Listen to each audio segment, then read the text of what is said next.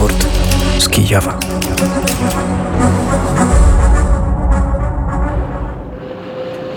576 dzień rosyjskiej inwazji na Ukrainę, inwazji na pełną skalę. Faktycznie, tak jak przed chwilą powiedział Łukasz Jankowski, e, z Jaremcza wita się e, Paweł Bobołowicz i rzeczywiście, tak jak powiedział Łukasz Jankowski w gronie redakcji ukraińskiej, bo jest i Artur Żak, i Dmytro Antoniuk, i e, Wojciech Jankowski. I dzisiejszy raport zaczniemy troszeczkę mm, inaczej, bo jak Państwo doskonale wiecie, jesteśmy w Jaremczy, jesteśmy na tym, na tym wyjątkowym wyjątkowym wydarzeniu na spotkaniach polsko-ukraińskich. To Wojtku są które spotkania? To już dwunaste polsko-ukraińskie. 16. 16, oj, oj, oj. To już są 16 polsko-ukraińskie spotkania e, w Jaremczu i jak zawsze w tym samym miejscu, w tej samej miejscowości w e, Karpatach, a nawet te obiekty, te sale e, konferencyjne nie zmieniają się bardzo, chociaż w tym roku to jest taka elegantsza i, i ładniejsza sala konferencyjna. 16 spotkania rozpoczęły się wczoraj i jak pewnie Państwo możecie sobie wyobrazić i tak jak to też słychać na naszej antenie, ten temat, który dominuje. To temat e, związany mm, z mm, kwestiami, ostatnimi wydarzeniami, kwestie zboża, ale nie tylko zboża, tylko szerzej relacji polsko-ukraińskich i tak się składa oczywiście, że być może organizatorzy coś wyczuwali, coś wiedzieli, bo e, te spotkania w Jaremczu, nazywa, Jaremczu nazywają się w tym roku Polsko-Ukraińskie Partnerstwo Strategiczne w czasie wojny i perspektywy dialogu międzypaństwowego. I proszę Państwa, obok nas e, przy tym stoliku przykonferencyjnym jest pan Jan Malicki, dyrektor Studium Europy Wschodniej. Studium Europy Wschodniej jest e, współorganizatorem e, tego wydarzenia od lat, inicjatorem, a pan e, dyrektor osobiście jest właściwie mm, inicjatorem, dobrą duszą i tą osobą, bez której te spotkania nie mogłyby się w ogóle odbyć. Dzień dobry, panie dyrektorze. Dzień dobry, kłaniam się. No oczywiście pan redaktor dodaje mi powagi. Nie jestem inicjatorem Studium Europy Studium Europy Wschodniej e, dołączyło, dołączyło do organizacji tej konferencji. Myślę właśnie gdzieś może od, od trzeciego, może od czwartego e, weterani spotkań, spotkań pamiętają te, te początki E, w Perwocwicie, w tych ma maleńkich salkach. No dzisiaj jesteśmy rzeczywiście w eleganckiej, wielkiej e, sali hotelowej. Ale kończąc ten wątek wstępny, e, Mirek Rowicki, którego tu chciałem wspomnieć, jest tym, który który przez wiele, wiele pierwszych lat, może 12, czy pewnie te 12 konferencji e, wspomnia, wspomniane e, wcześniej przez Wojtka Jankowskiego, to, to są te konferencje, które, gdzie duszą twórcą był właśnie Mirek Rowicki i w tym momencie go serdecznie wspomnijmy. Wspominaliśmy też wczoraj na antenie Mirka Rowickiego. Rzeczywiście będąc w tym miejscu, nie można o tym nie pamiętać. Wczoraj też w wystąpieniach, pierwszych wystąpieniach na spotkaniach jaremczańskich e, Mirek Rowicki się e, pojawiał. Czujemy jego e, obecność, ale patrząc też na atmosferę stosunków polsko-ukraińskich i myśląc o tym duchu, który towarzyszył zawsze Mirkowi Rowickiemu. Panie dyrektorze, gdzie jesteśmy w tych relacjach polsko-ukraińskich? Czy możemy dalej mówić o partnerstwie, które znalazło się w tytule e, dziś tego spotkania, tegorocznego spotkania e, w Jaremczu. Czy jest jeszcze to partnerstwo? Czy te stosunki jeszcze są strategiczne po tym, co się wydarzyło w naszych relacjach w ostatnich dniach? Znaczy, po, po pierwsze chciałbym tu na początek zacytować słowa współtwórcy, współorganizatora tej konferencji, czyli e, rektora Cependy, że życie nam pokazuje, że trzeba mieć dużo, du, mocne, dużo sił i mocne nerwy na stosunki polsko-ukraińskie. Ale ja bym namawiał, żeby podchodzić do tego, do tego spokojnie. E, po pierwsze, po pierwsze, jak patrzymy na te 16 lat spotkań jaremczańskich, w których bez przerwy przecież zajmujemy się historią i współczesnością relacji polsko-ukraińskich, to jeśli chodzi o historię, no to przecież jej nie zmienimy. Ona jaka była, taka jest. Staraliśmy się po kawałeczku, krok po kroku coś tam omawiać. Nie, nie twierdzę, że jesteśmy daleko, daleko w przodzie, no ale, ale, ale chyba lepiej niż było 16 lat temu. Natomiast jeśli idzie o współczesność, no to przez te 16 lat to jest ogromna sinusoida górka, dołek, bez przerwy, bez przerwy. Ja bym powiedział, że ważniejsze jest nie to, czy stosunki są e, dobre czy złe, bo one są, były raz lepsze, raz gorsze, tylko że spotkania jaremczańskie, że my to wszyscy uparcie rok po roku tym się zajmujemy i temu się przyglądamy. A jeśli idzie o o tę sytuację z wczoraj i przedwczoraj, to ja bym namawiał na, na spokojne patrzenie, dlatego że jest, e, jest kurz bitewny po obu stronach, są bitwy po obu stronach. E, I gdy ten kurz bitewny opadnie, spojrzymy na to spokojniej. W Polsce, w Polsce ten największy kurz bitewny opadnie po 15 października. E, na Ukrainę no to bitwa, e, ta prawdziwa, krwawa trwa bez przerwy, natomiast ta bitwa związana z próbą dopchania się Ukrainy do stołu światowego, w którym się decyduje o najważniejszych sprawach, e, trwa. E, nie dziwmy się, że Ukraina próbuje się rozpychać i dopychać.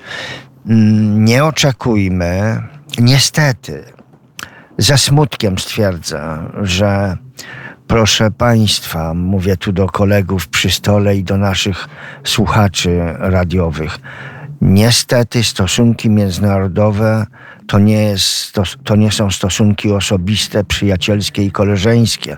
Musimy oddzielić politykę od, od, e, od rzeczy prywatnych. Nie ma w polityce pojęcia wdzięczności jako takiej.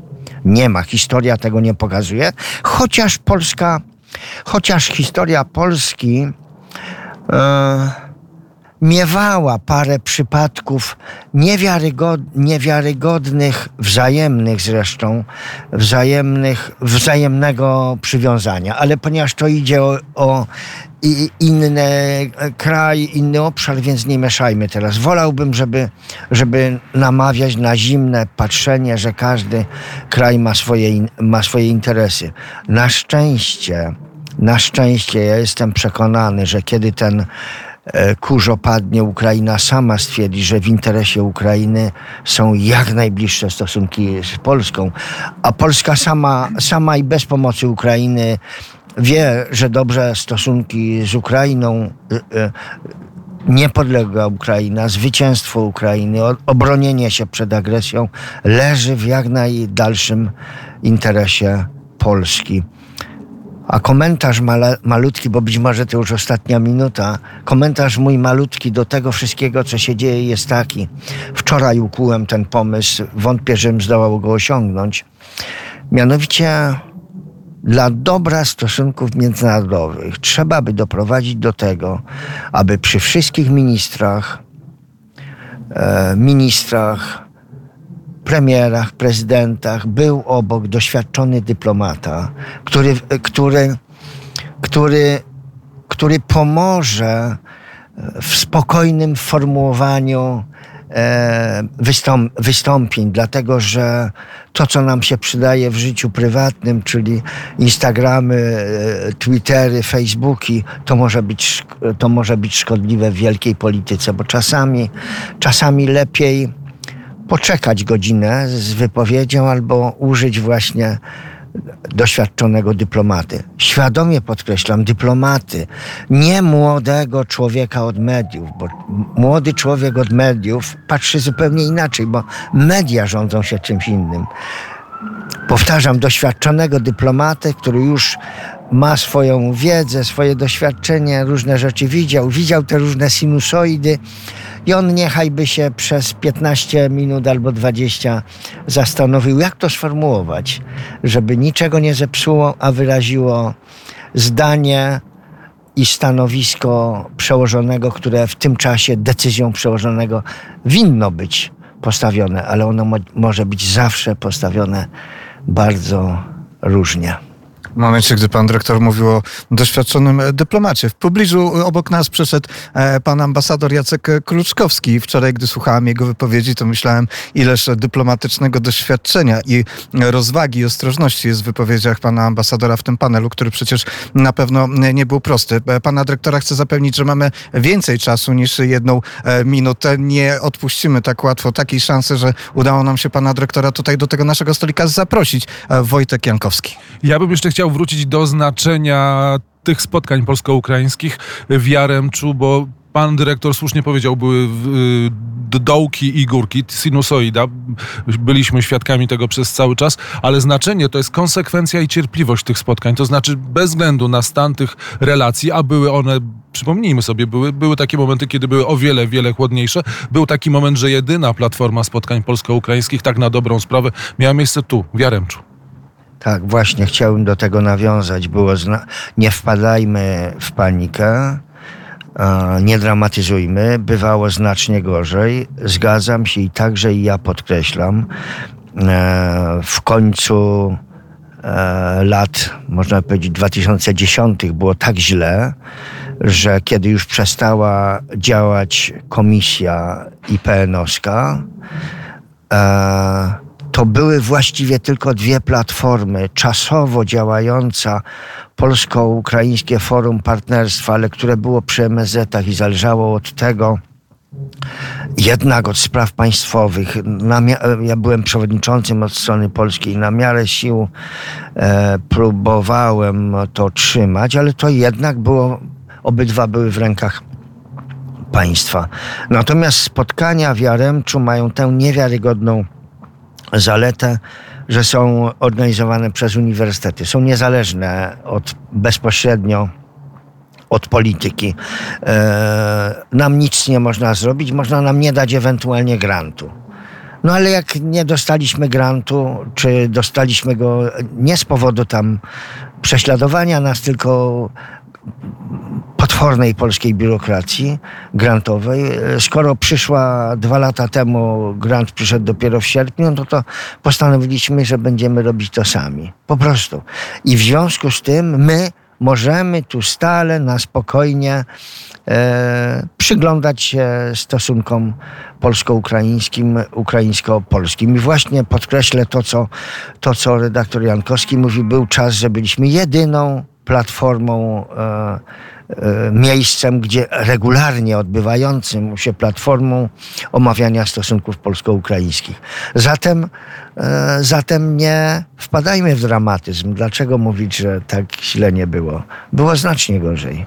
Były czasy Janukowycza, kiedy nie dało się praktycznie współpracować z aparatem państwa ukraińskiego, zwłaszcza e, pod koniec, a i tak, jak wczoraj słyszeliśmy na przykład wypowiedzi e, pana ambasadora e, Malskiego, który w tym ciężkim czasie pełnił swoją, swoją misję w Polsce, też udawało się utrzymywać komunikację i te kanały komunikacji, ale pewnie trochę inaczej sobie wyobrażaliśmy relacje z Ukrainą po 24 lutego ubiegłego roku, ale przede wszystkim po tym, co zrobiło społeczeństwo społeczeństwo polskie po tym przyjęciu ukraińskich uchodźców, otwarcia domów. To, o czym wczoraj pan profesor mówił i wiele innych osób wspominało, kwestię tego, że Ukraińcy, którzy przyjechali do Polski, nie trafili do obozów dla uchodźców, tylko trafili do polskich mieszkań. To wywołało takie poczucie w naszym społeczeństwie, że jesteśmy tak blisko, że nie wydaje się prawdopodobne, żeby w takiej sytuacji na przykład szukać rozstrzygnięcia naszych sporów przed e, międzynarodowym e, trybunałem czy międzynarodową organizacją, że podawanie do międzynarodowej organizacji e, jakiejś formy pozwu, no nie wchodząc już w szczegóły być może proceduralne, ale cała taka droga nie jest tą drogą właściwą. I w związku z tym, czy mimo wszystko, mając świadomość oczywiście tych elementów, o których rozmawiamy, spokoju, dyplomacji, języka, ale czy nie jest tak, że trochę Polacy mają prawo być zawiedzeni. Zacznę najpierw od tej, e, tej skargi. Wczoraj, wczoraj nam e, kilku doświadczonych specjalistów pokazało, że, to, że takich sporów również i w Unii Europejskiej jest bardzo dużo, że jest to normalna forma prawna. Dorzucę jeszcze od siebie, że w dawnej Rzeczpospolitej e, sąd był najczęstszą formą e, rozstrzygania wszelkich możliwych sporów i, i, jednak to lepsze niż, niż bitwy jakieś wzajemne. A w tej konkretnej, ale jednakowoż w tej konkretnej sprawie, jakbym powiedział tak, strona ukraińska w sensie prawnym oczywiście ma ścieżki do wykorzystania tak jak inne państwo. Tylko powtórzę to, co wczoraj powiedziałem. No może to, tylko że to w zasadzie śmieszne jest, żeby po tym, jak pan słusznie powiedział, po tym, co się stało, Ukraina nas przed sąd podawała możliwe, ale śmieszne.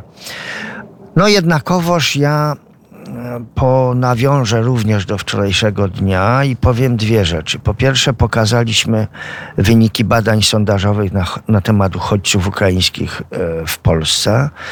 To zrobiliśmy już ósmy sondaż, e, poczynając od marca 2022 roku. To jest jedna rzecz. I tam są rzeczy raczej bardzo pozytywne, związane z, po, z postawami polskimi wobec, wobec e, uchodźców ukraińskich. To, to wszystko jest budujące i na pewno pozostanie jako wzajemny, wzajemne pokłady do stosunków. To jest pierwsza rzecz. Druga rzecz, no podkreślmy, coś tam robił rząd ukraiński, coś premier e, Ukrainy strasznego napisał na Twitterze, w co nie byłem w stanie uwierzyć, że można, że mądry człowiek, a wiemy, że mądry może takie rzeczy napisać w ogóle. Wracam do mojego apelu, żeby, żeby nie posyłać żadnych tweetów za szybko. Coś teraz w Nowym Jorku za szybko powiedziano, za szybko napisano. Żeby być sprawiedliwym, powiem, że obie strony, e, obu stronom przydałaby się e, powolność, czyli czy z, nie zwolnienie reakcji. Jednakowoż chcę zwrócić uwagę na dwie rzeczy, czy na trzy nawet. Uwaga pierwsza. Na tej konferencji gościmy mnóstwo wybitnych osobistości ukraińskich, w tym byłych, kilku byłych ukraińskich ambasadorów. E, bardzo wysokie postaci e, życia publicznego, naukowego, dyplomatycznego. No były dyplomata ukraiński nie jest tak po prostu osobą na emeryturze. No nie. Mm, e, ani ambasador Mocyk, ani ambasador Malski nie są osobami, które sobie e, nad rzeką siedzą i wypoczywają. Ich głos się liczy. I wczoraj gremialnie wszystkie te poważne postaci mówiły, że wszyscy są wdzięczni Polsce, a Polska jest kluczowym partnerem dla Ukrainy. Więc znowu nawołuję, nie? E, użyję tu. Słusznie zakazanego duchem, słusznie zakazanego języka. Nie padajcie duchem. Nie, nie, nie traćmy, nie traćmy ducha i nadziei. które znikają w społeczeństwie ukraińskim. To jest uwaga pierwsza. Uwaga druga. Wielokrotnie to powtarzam. Przez Polskę przejechało prawie 12 milionów obywateli Ukrainy po 24 lutego. Około 1,5-2 miliony otrzymały pomoc w Polsce. W tej chwili, potem się część wróciła na Ukrainę, część pojechała dalej. Nawet obecnie jest prawie milion prawnie, e, uchodźców wojennych będących pod prawną opieką państwa polskiego, plus jakieś półtora, dwa miliony Ukraińców, migrantów ekonomicznych w większości, którzy byli już wcześniej. Proszę Państwa, prowadzimy od półtora roku stałe badania sondażowe. E, ci ludzie mają jak najmniej, najlepsze mniemanie o Polsce. To nie jest tak, że głos tych ludzi przepadnie. to oni będą mówić i głośno krzyczeć, kiedy e, strona ukraińska będzie psuła stosunki ukraińsko-polskie. W socjologii się uważa, że każdy głos liczy się razy cztery albo razy pięć, bo ktoś ma matkę, ojca, żonę, męża, brata, siostrę. Te półtora miliona ludzi, którzy otrzymali pomoc, serdeczną pomoc od Polaków, liczy, e, liczy się, ra, e, razem będzie się liczyć jako 7-8 milionów pozytywnych głosów. I uwaga trzecia, widziałem w telewizji, nie byłem tu na miejscu, ale widziałem w telewizji z jakim entuzjazmem, aplauzem ulica ukraińska, ulica Lwowa przyjęła prezydenta Dudę. Jestem przekonany, proszę Państwa, jestem przekonany, skończyły się czasy, kiedy to premierzy i prezydenci decydują od początku do końca o tym, jakie będą stosunki między krajami. Nie, teraz te 7 milionów ukraińskich obywateli, którzy będą mówić o pomocy z Polski, ci, którzy krzyczeli w Lwowie, że dziękują, że Ukraina dziękuje Polsce, oni będą mieli wpływ na stosunki ukraińsko-polskie. W tym sensie pragnę uspokoić wszystkich. Nie da się zniszczyć, nie, nie jest stracone. To są pokłady, których, które już nigdy, nigdy nie znikną w stosunkach między narodami. Podobnie jak i z drugiej strony. To znaczy, choćby nie wiem, co jakiś premier, minister czy prezydent Ukrainy kiedykolwiek powiedział, bo ja mam niewiarygodne, pozytywne podejście oczywiście i do premiera Szmychala i naturalnie do prezydenta Zeleńskiego. To oczywiste. Tylko, że nawet jak się komuś zdarzy jakieś co, wypowiedź, którą uznajmy za błąd czy pomyłkę, e, to już nic nie zmieni faktu, że miliony obywateli polskich bez żadnego przymusu zdecydowały się pomóc milionom obywateli ukraińskich i dzisiaj wszyscy patrzą z wielkim poruszeniem i wzruszeniem na to, że, że tysiąc kilometrów od Polski toczy się wojna, która, która jeśli, którą jeśli Ukraina przegra, to będzie zagrożona Polska. A jeśli Ukraina wygra, to Polska będzie bezpieczna lub przynajmniej bezpieczniejsza. Czy można zatem zaryzykować tezę, że społeczeństwo zdało egzamin i społeczeństwo po jednej i drugiej stronie granicy jest roztropniejsze i mądrzejsze niż nasze elity, które czasami zbyt mało zimnej wody piją w takich sytuacjach? No na pewno, że społeczeństwa, nie mam wątpliwości, społeczeństwa zdały swój egzamin i ten, te półtora roku od 24 pokazuje, że tak.